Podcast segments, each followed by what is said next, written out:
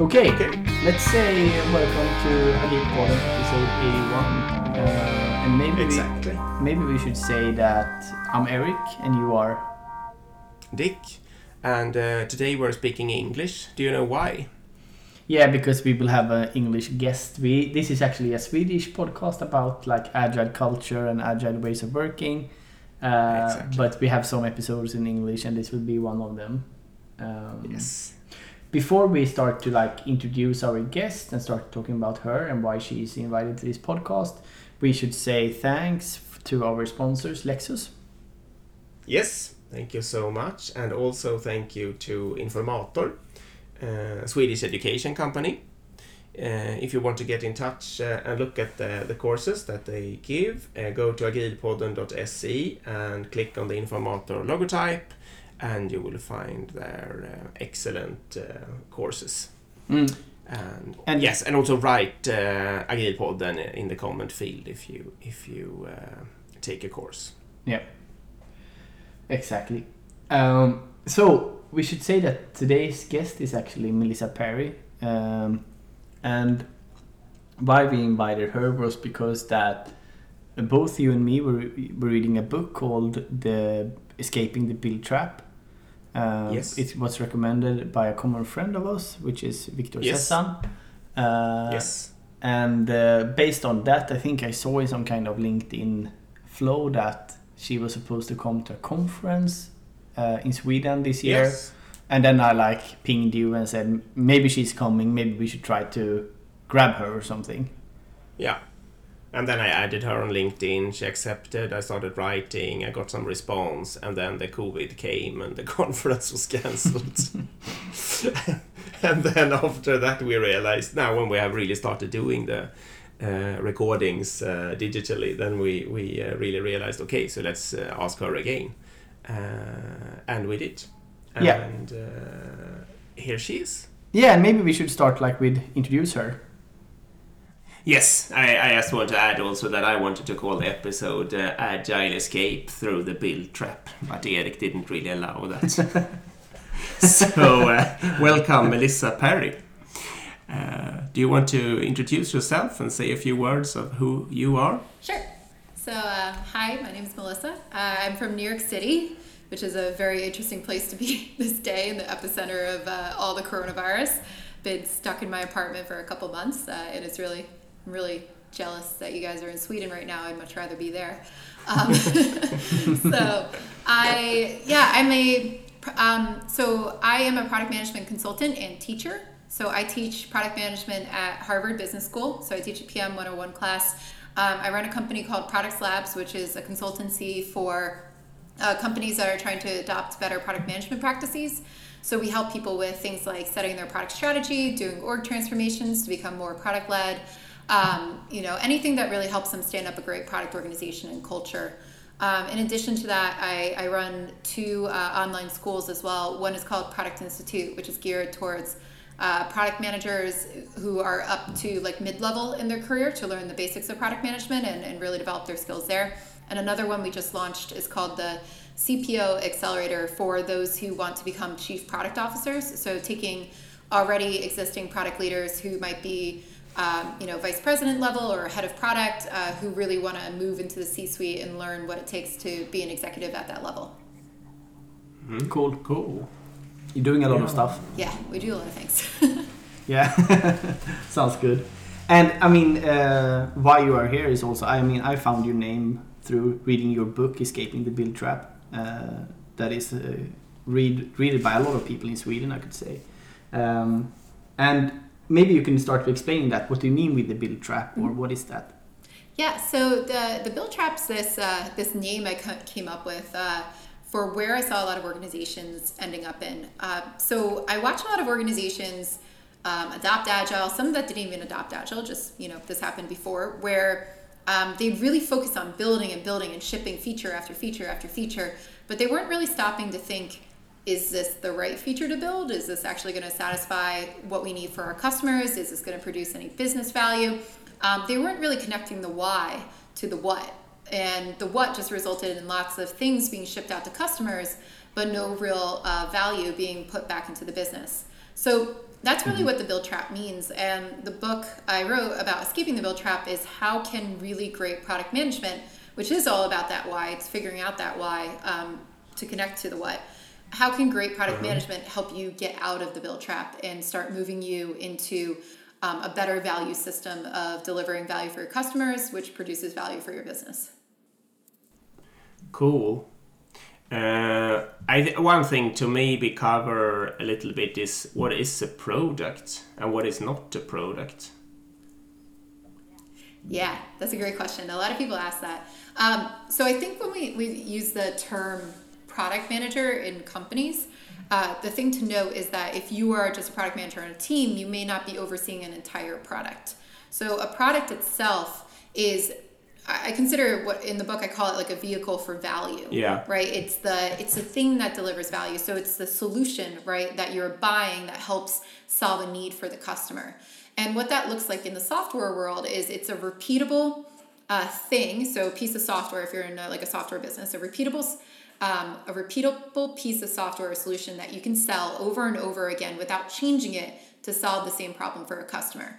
So it has to be packageable, right, and sellable, and not something that you change for every single one of the people that you sell it to, because that becomes a service instead. So services are, businesses that would really change the solution or tailor it to the specific needs of a business, whereas a product is something that's repeatable, repeatedly sellable over and over again to solve the same thing. I think you put it even as a service is something that requires human labor to be made sort of every time. That's your point. Exactly. Yeah. And that's like what makes product so impactful. So you see all these companies these days who are like, we want a product-led approach. We want to adopt product management. And that's really what they mean there. They're looking for a repeatable way to deliver value instead of having to use people to deliver value. So services companies, like I run a services company, but I talk about product. Like we have human beings and we tailor our approach for every single company. Like that's not a scalable value system, right? Whereas like the things that we do through Product Institute, it's the same course that we can sell over and over, and I don't have to refine it or use a human being to teach it every single time. And that's the leverage that a lot of businesses are looking for in product, because what that does is it increases your margins as a business. Like most services-based companies operate on something between a 25% or 40% margin. 40% would be amazing. Like that's really, really good for services business. But a SaaS company, software as a service, that's pure product per software, they operate on like 90% margins, right? Like that's a huge different business, and it doesn't take as many people to actually deliver it. So that's why all your banks, all your insurance companies, everything that typically we're using, humans to deliver all those services or tailor it, that's why they're all switching to a digital approach, especially with product, right? And I think that's also why in all these digital transformations, we're starting from the software aspect, but we're not starting from the product aspect, and that's where you get the leverage, right? Like you can do digital services, but if you have to change them from each person over and over and over again, you're still not getting the leverage, you're still not getting the margin that a lot of these companies are craving. True. I have a question of interest just when I hear you speak, because when I read your book, I mean, I can feel that this is one of the people that I've ever read anything from that is sort of most engaged in a subject, sort of. And now when I hear you speaking, that feeling is even stronger. Sort of. How did it start? I mean, how did you get in? What makes product management such a burning interest for you? Sort of. Where does the energy come from? Yeah. So I kind of fell into this out of college, right? And I didn't know what it was. And it wasn't like I was, I graduated and I was like, I'm going to be a product manager. This is my life's passion. But I did that. And then I ended up in a startup. I tell the story a lot, but I ended up in a startup and I learned a very traditional waterfall way of doing product management. And my background's engineering. So I like solving problems. I like using data. I like really like solving, tying the business to the engineering side, which attracted me to product management. When I got into the startup and we started working, we adopted Agile, got really obsessed with working with my team and really improving there. And then I started to realize that we were stuck in the build trap, and this is a lot of what I talk about in the book. We were never measuring success. We were never really looking at that. And I kind of just got on this mission to be how do we do this better?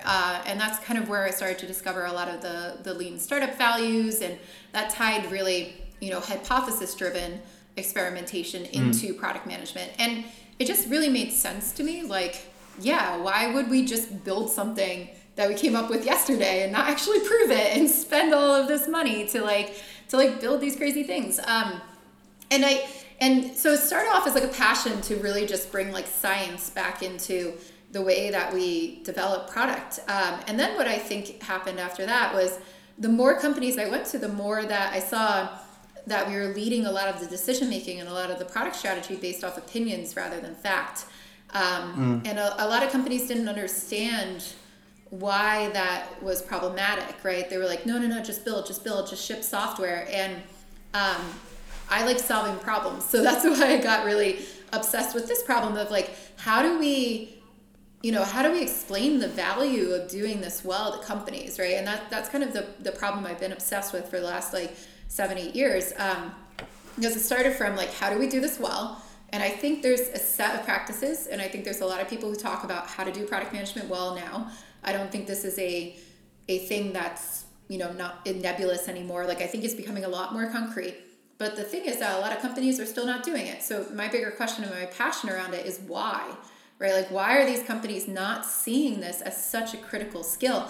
And especially when they all want to become product companies, when they want to become digital companies. And I still have to fight with people over the importance of like a product leader and what that skill set is and why it's so important for your company and why product management and moving in this direction is important. And you take people along that journey, and I have a lot. And a lot of people get it and they'll grok it, but it's just so different, yeah. I think, from the way that some companies have been leading before that it makes them, makes them nervous. I agree with you. I mean, but I still see when I visit companies, I still see this like outcome based leadership. I still see a lot of bad like product management happening. It's quite few companies that have moved over to like A/B testing, hypothesis driven product development and stuff like that. Do you agree with that? And why is it not moving faster? Do you think? Totally agree. No, and when I say like there's a certain set of practices, I mean in theory, like you read a bunch of books, I think you'll find there's a pattern that emerges of how you're supposed to do this that a lot of people have written about, but not a lot of people are practicing. And that's, to me, that's what keeps me going because I'm like, it hasn't been adopted widely. Like if we had truly solved this problem, I could be able to walk into every company and everybody would be doing good product management. And I think the biggest reason that we don't see that adopted is that most of the companies who are not doing great product management, they don't have great product leaders at the helm. And we have not typically had this role of chief product officer out there. Like if you talk to venture capitalists in the US, like New York, anywhere, San Francisco, they're like, oh, chief product officer has been around for a while, at least 10 years. But there's not that many of them. So if you go look, like there's actually not that many chief product officers out there. And then I actually did a study on it to like see how many people have experience in a background of product management who get the chief product officer title, and it's not that many. So what you find is that high growth rate companies that are like venture backed, they usually bring in a chief product officer, especially if the venture capitalist understands SaaS businesses, because they're like, your product is your business, right? Like you basically sell the product, it directly relates to revenue. It's so closely tied. So they get the importance of product. I don't think every SaaS business is probably doing it correctly out there, but like a lot of them understand the importance more, right? More than like a smaller startup and more than some of the services business turned digital. And then you get those services business turned digital and they don't see the connection between product and revenue, right? Like it's a little bit fuzzier of a line.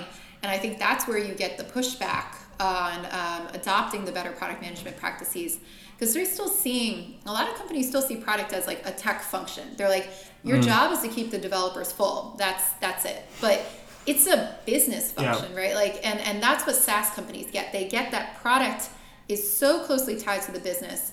It's a high level, it's a C-suite position. You have chief product officers. Like when we train chief product officers and when we work with them, like they're taking all of their product strategy and turning it into, okay, and this means that much money that you're going to make in Q4, and this is what we're going to be able to sell in Q5. Like it's directly related to revenue and cost. And it could be in these other companies going digital as well, but they're not bringing it into the fold. They see it as a cost metric, right? Like, how do I keep my costs down and not hire everybody? They don't see it as a way to gain more revenue. And I think that's why we see a lot of companies not doing great product management or not, rejecting it, because they see it as a cost function instead of a revenue function of the business too. Mm-hmm. Yeah. I have like an experience from the company I work mostly that it's quite easy to explain to many people why product management is a good idea in theory. It's a bit like innovation in that sense. It's very easy to sort of say that it's probably good with innovation and the reasons are this and that. But then when it comes to sort of if someone actually needs to change behaviors and start sort of acting in another way, etc., then it's like, okay, does it affect me? And maybe I can't continue with my role like this, like I've ever done, etc., etc. Then the stop comes immediately. I think you even write that in the book somewhere, that it more or less has to start from the top to make a change in a sort of company that's stuck somewhere else. That's where I've seen this transition kind of hit barriers, especially in larger companies. Like in a lot of larger companies that are not primarily SaaS-based, what happened is when they went through an agile transformation, they took a lot of subject matter experts or project managers or business analysts, and they said, ta-da, you are now the product owner. Go sit with the team, right? And they moved over. Yeah. And they always saw, because they learned about product management through agile. Agile never said like, hey, there's a chief product officer role and there's a career path. Like, that's not spelled out when you adopt Scrum. Like, nobody's going to teach you that in a 2-day, product owner training. So they don't see it as like, this is a thing that goes all the way up into your business and impacts the way that you run your business and how you develop products and how you think about business models. So a lot of these companies did that, and then they said, we need somebody to run the product owners, right? Like, manage the product owners, rather. Okay, so let's just take another mid-level manager, and now you are the director of the product owners. But they never had product management experience. And then you do that again at the top, where you're like, okay, let's take a managing director or like a VP, and you are now the head of product management. And now you've got people who are subject matter experts running product. But if you try to teach them product, they're like, no, I've been here for 20 years. Like, I know what I'm doing. Like, I've been here, and this is just my special project. I'm just taking this on. And they don't see it as like a career path, right? Like, it's not a separate career. It's just the project that they're running at the time. And that's usually where you meet resistance, where I've always met resistance. Like, the C-suite has typically been very bought into adopting product-led practices and going in that direction. Not necessarily saying that they're like, hey, bring me a chief product officer. It usually rolls up to a CIO or somebody else. But and the teams, they see product ownership, product management, like that discipline as their career. They're like, okay, now I really am a product manager. What does that mean? And they're hunting for information. But that mid-level is just kind of like, okay, I'm just a manager. Like, I'm just going to keep going. And they're not setting the strategy, and they don't have the product skills that it takes to actually set the direction for the rest of the teams underneath them, and that's usually where you get the friction. Yeah, I think that's one of your, like, you wrote about bad product manager archetypes also in the book, and one was the former product manager, right? That is adopting like the waterfall method, product management kind of style. They just do it in another role, kind of. Mm-hmm. Focusing on when a lot. Yeah, the project managers who focus on when. There's like the order takers. So like, I've seen there's like order takers who are project managers a lot of times, or it could be anybody background. It's not a specific one, but they focus more on like, let me just go to all the stakeholders and they rule by consensus. It's like, you tell me what you want and I'll put it on the list. Right. And it's just checking a list off. So there's no strategy behind that. There's no like, that should be in here because it delivers value versus like, that shouldn't be in here because it has nothing to do with what we want to build or the goals we want. So they don't really do the upfront work of the why are we building this? What's the vision? What's the product that we're doing? How does it relate to the goals of the company? They just take the list. So those I call those order takers. Then you've got the old, the former project managers who are focusing on like, okay, when will this be delivered? And a lot of times you see people get into this like, I'm a development manager mindset as a product manager, where they're like, my job is to keep the developers full and on time. And you're like, that's not your job.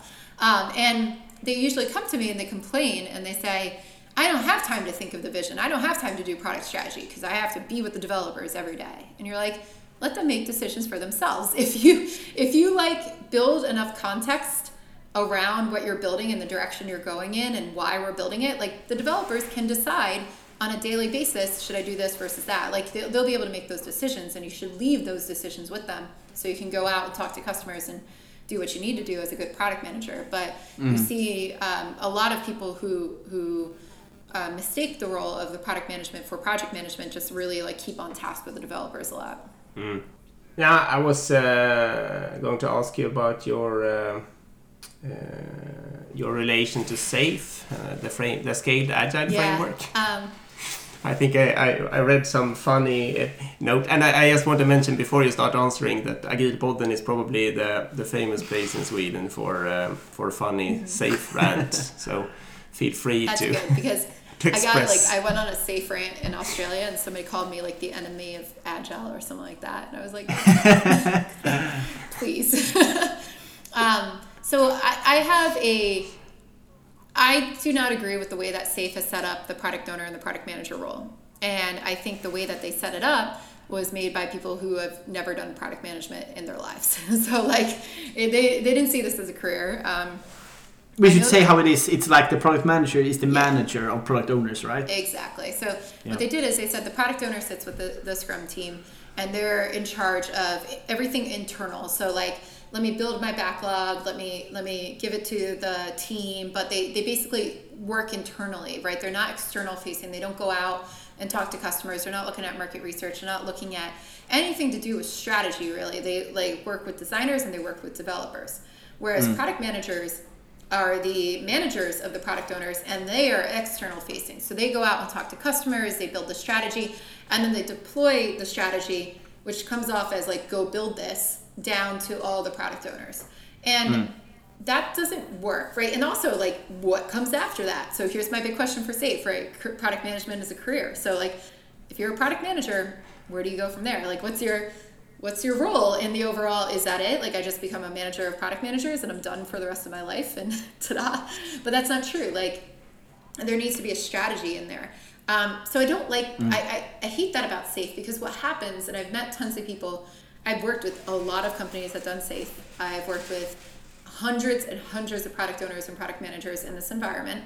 And what happens is that the product owners don't get the strategic experience that they need to move up into that product manager role, because they're only focusing internally. And that's a very different skill set than, you know, how do I synthesize information in the market and take the goals from the business and talk to the stakeholders and talk to my customers and synthesize that all into a direction. So because they're not getting any external data in for themselves, they miss a lot of that strategic muscle. So their role becomes completely tactical. And if you look at a product management career path that I like lay out in the book, when you're in a role on a team, you are going to be more tactical, but you still have to be a little bit strategic, because otherwise you turn into a waiter and an order taker, right? Where you're just taking orders from everybody, putting them on the backlog, and there's no vision behind it. And you see a ton of that happen with the product owners in SAFe, because they're not building visions for their backlog. They're not building feature set visions of how does that go into overall product strategy. And when you lose that muscle, you're not building with intent. So the product owners then don't have any experience talking to customers or building those strategies. So it's hard to move into the product manager role, and it's a very different skill set. So now you've got a mini waterfall going. So the product managers are just telling the product owners what to build. They're like, go build this, go build this. Somebody wants this feature. And now you're in a waterfall environment. So I have not seen, everybody I've talked to is used SAFe in some kind of product management role. You know, it might work for a couple years, but they realize it won't work forever, because they have no career path. There's no opportunity. And a lot of those product people leave that company searching for a better opportunity. And you also see the companies start to question, like, how, like, what are my results, right? We've just been building all these things. They're stuck in the build trap again, because they're not really connecting all of that to a higher level strategy. So in most organizations, what we say is, when we set up a good product team, you have some kind of product leader at the top. In a corporation, like, that would adopt SAFe, and a lot of the corporations do, you may have like a CPO, CIO type person who oversees all the business lines and sets some kind of governance and the way that we build products and the philosophy. So there's like a chief product officer of Adobe, for instance, right? Who's got tons of product experience. And what he does is he sets the path for innovation and what Adobe will be. But it's a grand mission and vision, right? Mm-hmm. And then each one of those business lines has a VP of product, a head of product on it, who's setting the strategy for the business line of what are our products and what do our portfolios look like. And that strategy gets deployed to every layer of product manager so that they can grab it and then say, what does my area look like? What does my product look like? What does my feature set look like? And that goes all the way down. So connecting that strategy up and down, make sure that we're all moving in the same direction. And I think that's really what SAFe is lacking. Like, they've gotten down into a lot of the operations of what you should do and a lot of the motions you go through, but they're missing those strategic muscles of how do we actually like set a direction and get to it. Yeah, I fully agree with that. And I think also one thing that is happening then is, if you have a product owner just working with what you're saying with like short-term tactical stuff, that will also affect the team to not think, from the development part of side. If they don't get to like meet customers and understand the real problem and the why, they will not become efficient and build good stuff either. So that's also a problem. Exactly. Yeah, and you can't connect it. Like, I met one product owner at a large corporation. This was very early days of SAFe. I want to say like 6-7 years ago. And she was like, I am the product owner of the login API for our mobile app. And I'm like, okay, so can you log in? And she's like, yep. How long have you been able to log in? For years, right? And I'm like, so what are you working on? And she was complaining to me first, saying like, I spend 40 hours a week writing user stories. I don't have time to do anything else. And I'm like, how many user stories do you have for a login API? But this is what was told to her. It's not her fault, right? Like, she was trained as a product owner in SAFe to write the user stories, to keep the development team full. And they had put everybody around every single component of the platform in this company, which is just wasteful, I think. Instead of saying like, hey, the login API is pretty mature. It's okay. We don't have to develop it this quarter. Let's move somebody over to a different type of product or a bigger scope, right? So that we can make sure we're working on the highest priority things. They're not prioritizing, right? They're just building for the sake of building and having somebody on coverage everywhere. Yeah. Another question I have is around like what kind of background you should have as a product manager, and also when it comes to the question of having like a technical product manager versus having a product manager. Because if you think like, if you look at many big companies, if you do like an internal platform, like maybe technical platform or something, then you often tend to recruit like a developer or someone that has that kind of background. And, or if you do like a customer-faced website or app or something, maybe you recruit someone that has not technical background. What is your view on that, and how should you think around that? Yeah, I think product managers can come from any background, and this is what we've seen. Everybody's moved from the business, or they've, some people are MBAs, some people are developers. Like it's been all over the place, but I think it's pretty pertinent to what types of product you worked on, like you said. So when you're working on a platform or a highly technical product, so for instance, we worked with a SaaS company that does like firewall security, super technical. You may want to look for a product type person who has a development background and who has transitioned into product. And I think there's plenty of people who have that background. And that's kind of the profile that Google hired for like a very long time, was you have to be a developer to be the background.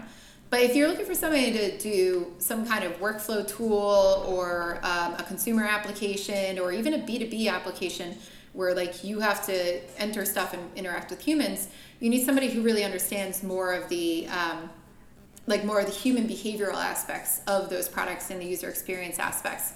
So, and while I think people with development backgrounds can learn that, if you really like the technical problem solving, you may not want to work on those products. You may not see the value of user experience, and you might be better suited for APIs or helping to, construct the services, or being like a platform product manager who really thinks about like, how do we scale the ability to provide these services across organizations and plug into applications. And I think that's a hugely valuable skill set. I've seen that break at millions of companies, and they've taken developers with no product management experience and just put them in charge of the product on it. And that's where you get back into some of the issues we were talking about with SAFe, where if you take just a developer and you're like, go be the product manager of this platform service, right? I see a lot of them not build the vision and the context and strategically how is this going to integrate into the other applications, and road mapping wise, which service should we build for first, right? I was at a bank and they were building a financial platform to service the rest of the bank, right? And they were like, well, we have 4 or 5 other applications that are going to be building these services.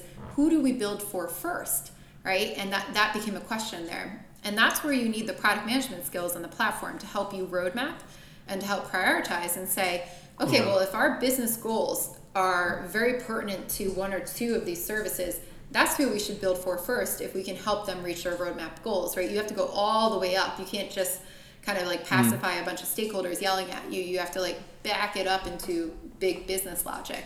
So I think developers are well suited for those types of jobs for sure. I think they just need to learn the skills.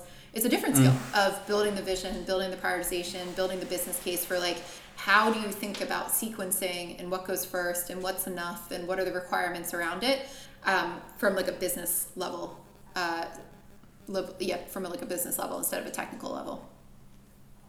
No, I mean, I agree with that. I just want also to challenge. Sometimes I feel like it's like a demand to recruit technical product management for like internal platforms or whatever, because it's a technical product. But then the problem is that everything just becomes too technical, and then like the adoption is low and it's not used by anyone, or if you see what I mean. So it's important just to balance that. I think like, so I worked with a company that was building a new platform, and they brought in only technical product managers. And like I said, they didn't have somebody running the platform. Like the CTO ran the platform, was the head of product for it, came up with the roadmap. They spent millions of dollars in like a team of 2,500 people working on this platform, and it was never adopted by the applications, right? So like 2.5 years building this thing and building microservices, building this platform that's going to power it. And that was the right strategy, right? Like going with this platform was the right strategy, but the way they executed on it, right? The way they built the services, they didn't build the right services for the applications that needed it, right? They didn't go to the application teams and being like, hey, you're going to build this workflow. Let's figure out how you can start to use this service and migrate off of the monolith that we have, right? Like and that was the work that needed to get done. And just like you said, because they were too technical, they didn't get the adoption, and it was like multi-million-dollar project that failed because they really approached it from a what can we build technical-wise, not from a what's going to get adopted and what's going to, what can the teams use now, and we can start to migrate over from a vision perspective. Mm-hmm. Yep, I agree. Another question is around, I mean, you talk about the product management, like career path and like the importance of having that. But as I see it also, like if you have a good product manager, let's say that, and you have a clear strategy and principles for the development team. So, I mean, in my world, when I worked with good product managers, it's more that the team can almost take all the decisions by themselves, because they can say like, yeah, this aligns with the strategy, this is aligned with what we would like to do, so this we should do and we shouldn't do that, and stuff like that. I mean, if you have that kind of autonomy in the team, do you really need that like strict line to the top, and do you need to have top-down product management from CPO? So the thing is, yes, because the people at the top, right? Like what I don't think we need is like 7,000 product managers with the teams, because like you said, the teams can make those decisions themselves, right? But you need somebody to help build that framework at the top, and that's usually what's missing. So I call it the missing middle. Like you'll see C-suites without product leaders. They could be great at being visionaries and being like, let's go into that market, let's go into the business area, and then without that product layer near the top, right? Like I want to say that VP director level, really saying, okay, what does that mean for how we build products, right? What does that mean for our product portfolio? Do we need to build a new product? Should we be optimizing existing products? Should we go for a platform play? Should we be focusing on integrations? Should we be, building out these workflows for this persona or that persona, like, which is kind of like that road mapping layer. Without that, the teams don't know how to make decisions. So in most of the organizations I see that lack like leadership at the product level, the teams are just kind of swirling, coming up with ideas, but they have no idea if they're impactful. And then when you put that layer in to basically piece together what I call that missing middle, now the teams are like, okay, I know that we are building products this quarter, or we're concentrating this year on this persona. We want to hit these types of revenue goals. I know that my product really caters to that persona. Let me go out and do some exploration about what we should build, right? And it like frees them up to start making decisions about what the actual solutions are, because they have a framework in place in which to operate. But if you leave that unconstrained, everybody starts swirling and they don't know what direction to go in. And then leadership typically gets really annoyed because they haven't seen anything delivered. Yeah. So they go, oh, they're not doing anything, switch them to another project. So then all those teams end up getting switched over and over and over again with nothing to really wrap them together into. It's not pivoting, right? It's like literally, because it's not pivoting around the same problem, it's literally context switching every month, every so, because they're not seeing results, but there's no connection into what should those results be, because we haven't like really figured it out. So I actually don't think you need like a product manager over every component. And I think you need a product manager over a specific area, and they could probably, I actually changed my opinion on this. I don't know if you even need a product manager on every single team. I think if you have some teams that you have some very, very strong teams, if you could provide the context for them, you provide that upfront, like this is our vision, this is a framework of how we make decisions. Those teams should be able to make some of those decisions themselves, right? And you won't need to like be on top of them every day, because you're not a development manager, you're a product manager. So I think a lot of companies, they look at the Scrum model and they're like, every single team needs a product owner and every single component of a feature needs a team on it. And I actually don't believe that. I think your teams should be following your strategy, and you should be prioritizing very ruthlessly so that you're not focusing on everything, right? Like you should have coverage that is bounded by a product, but that doesn't mean I need a team on every single API. That means I need a team over all the APIs in a specific part of the product that can decide what's the most important API to work on now. And that's where I think a lot of companies get confused. I agree. I have worked with many teams that is sharing a product manager, and that is working perfectly fine, especially if the product manager is senior, and as you said, the development teams are like self-sufficient and understand the strategy and why they're doing stuff. Yeah, like I don't think I've seen junior product managers struggle with that. Like if you're brand new to it, handling two teams is not going to be great for you because you have not learned the ropes. But if you're a very senior product manager, you can usually handle like two teams or so and be able to, as long as they're closely related, as long as the work they're working on is related. If it was two completely separate products, it would be a lot of work. Agreed. I have a question. Have you seen like examples of when the product management organization has sort of grown too strong and sort of become a supporting function that starts living its own life and get detached from reality and development and stuff like that? I haven't run into that example yet, which I would be really like interested in, because I think I think like we talked about, product still hasn't found its way. But I could totally see that happening. Like I have ran into very strong, into people who think of, sorry, let me just wait for the doorbell to stop and the dog to stop barking a little bit.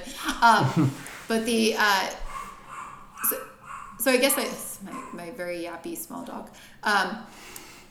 So what I was going to say is like I have seen people who have taken over the product role and seen themselves as mini CEOs, right?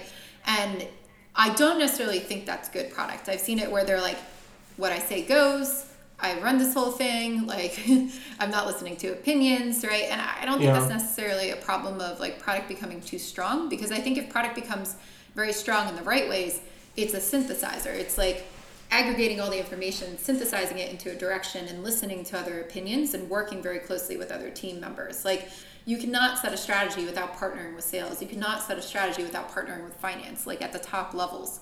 And if product becomes insular, then it would just be like user needs, no business needs, and to me that's almost like UX. Like that's, what a lot of UX people do.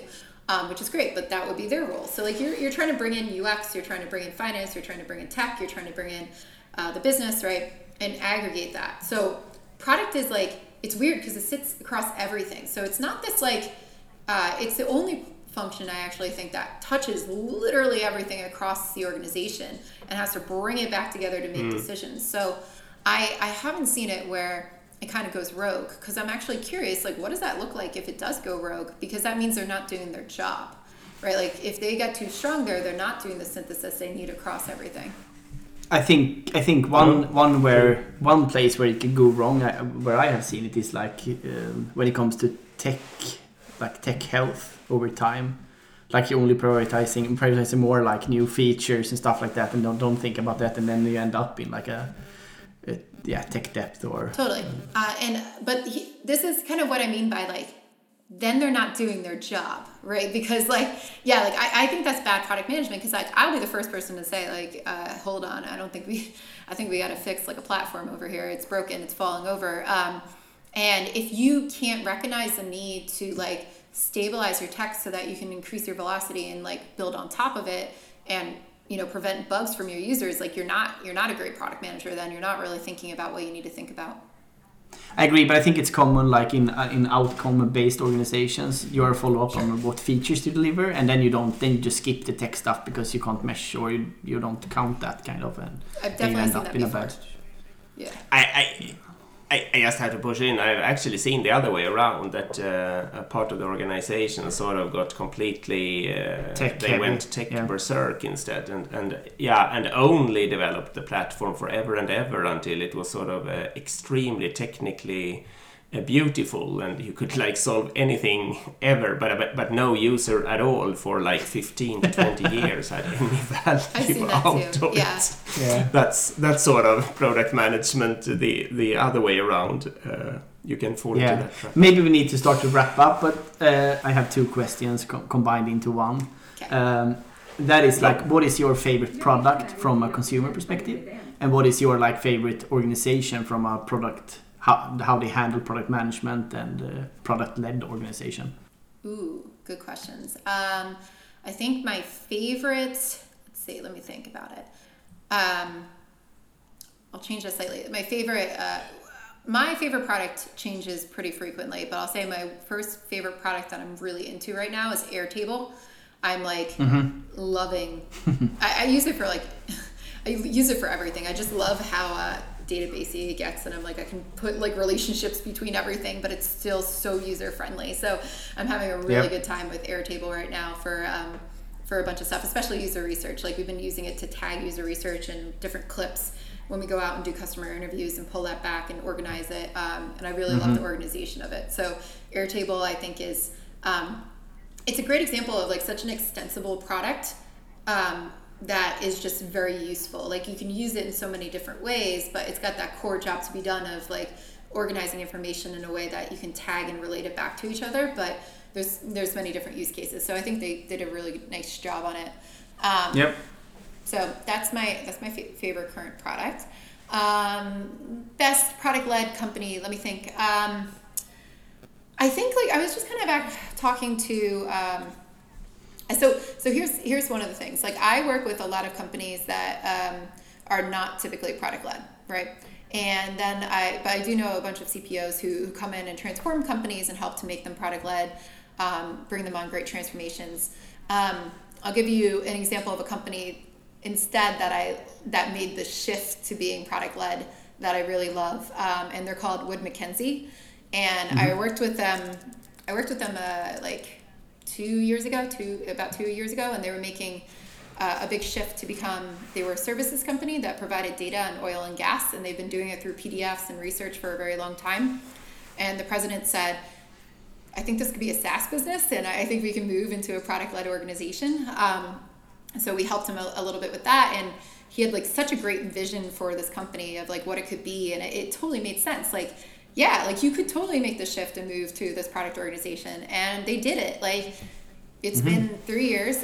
We helped them hire in a chief product officer named Karen, and Karen's been killing it and growing the product team. And they've been releasing this SaaS, SaaS business of databases to do the research, right? So now you can do all the analytics in a data platform. That's what I meant. Keep saying SaaS business data things, but it's a data platform where all the data is being now serviced up so that you can do the analysis yourselves and not just take a PDF report and like read it. And they still do reports and everything like that. But It's one of the best transformations I've ever seen of a company that really went from services into product-led. And cool. I think the company did just such an amazing job. They've got very strong product leadership in there. And I think like the leaders of the company were, you know, great like visionaries and a great example of, you know, people who got mm-hmm. the value of it and were like, yeah, I want that. And they made it happen. Cool. Do you have any last question, Dick? Nah, I think we should let Melissa go, not to stress you. Thank you so much for attending Agile Podden. This was very funny. I can just say also that I have been like interested in product management for a long time, and then a common friend of me and Erik told me to read this book, and it really helped me to sort of deepening my understanding. So I definitely recommend. Yeah, for sure. I even worked now the last 2 months as like temporary product manager for one development team. Yeah. So then it was good to read this book before that, so I didn't mess up totally and just focus on outcome. So it was good. That's great. That's awesome. Yeah. So thanks for being part of the podcast. Yeah, thanks for having me. This was great. Thank you so much. All right, I'll talk to you later. Bye. Bye-bye.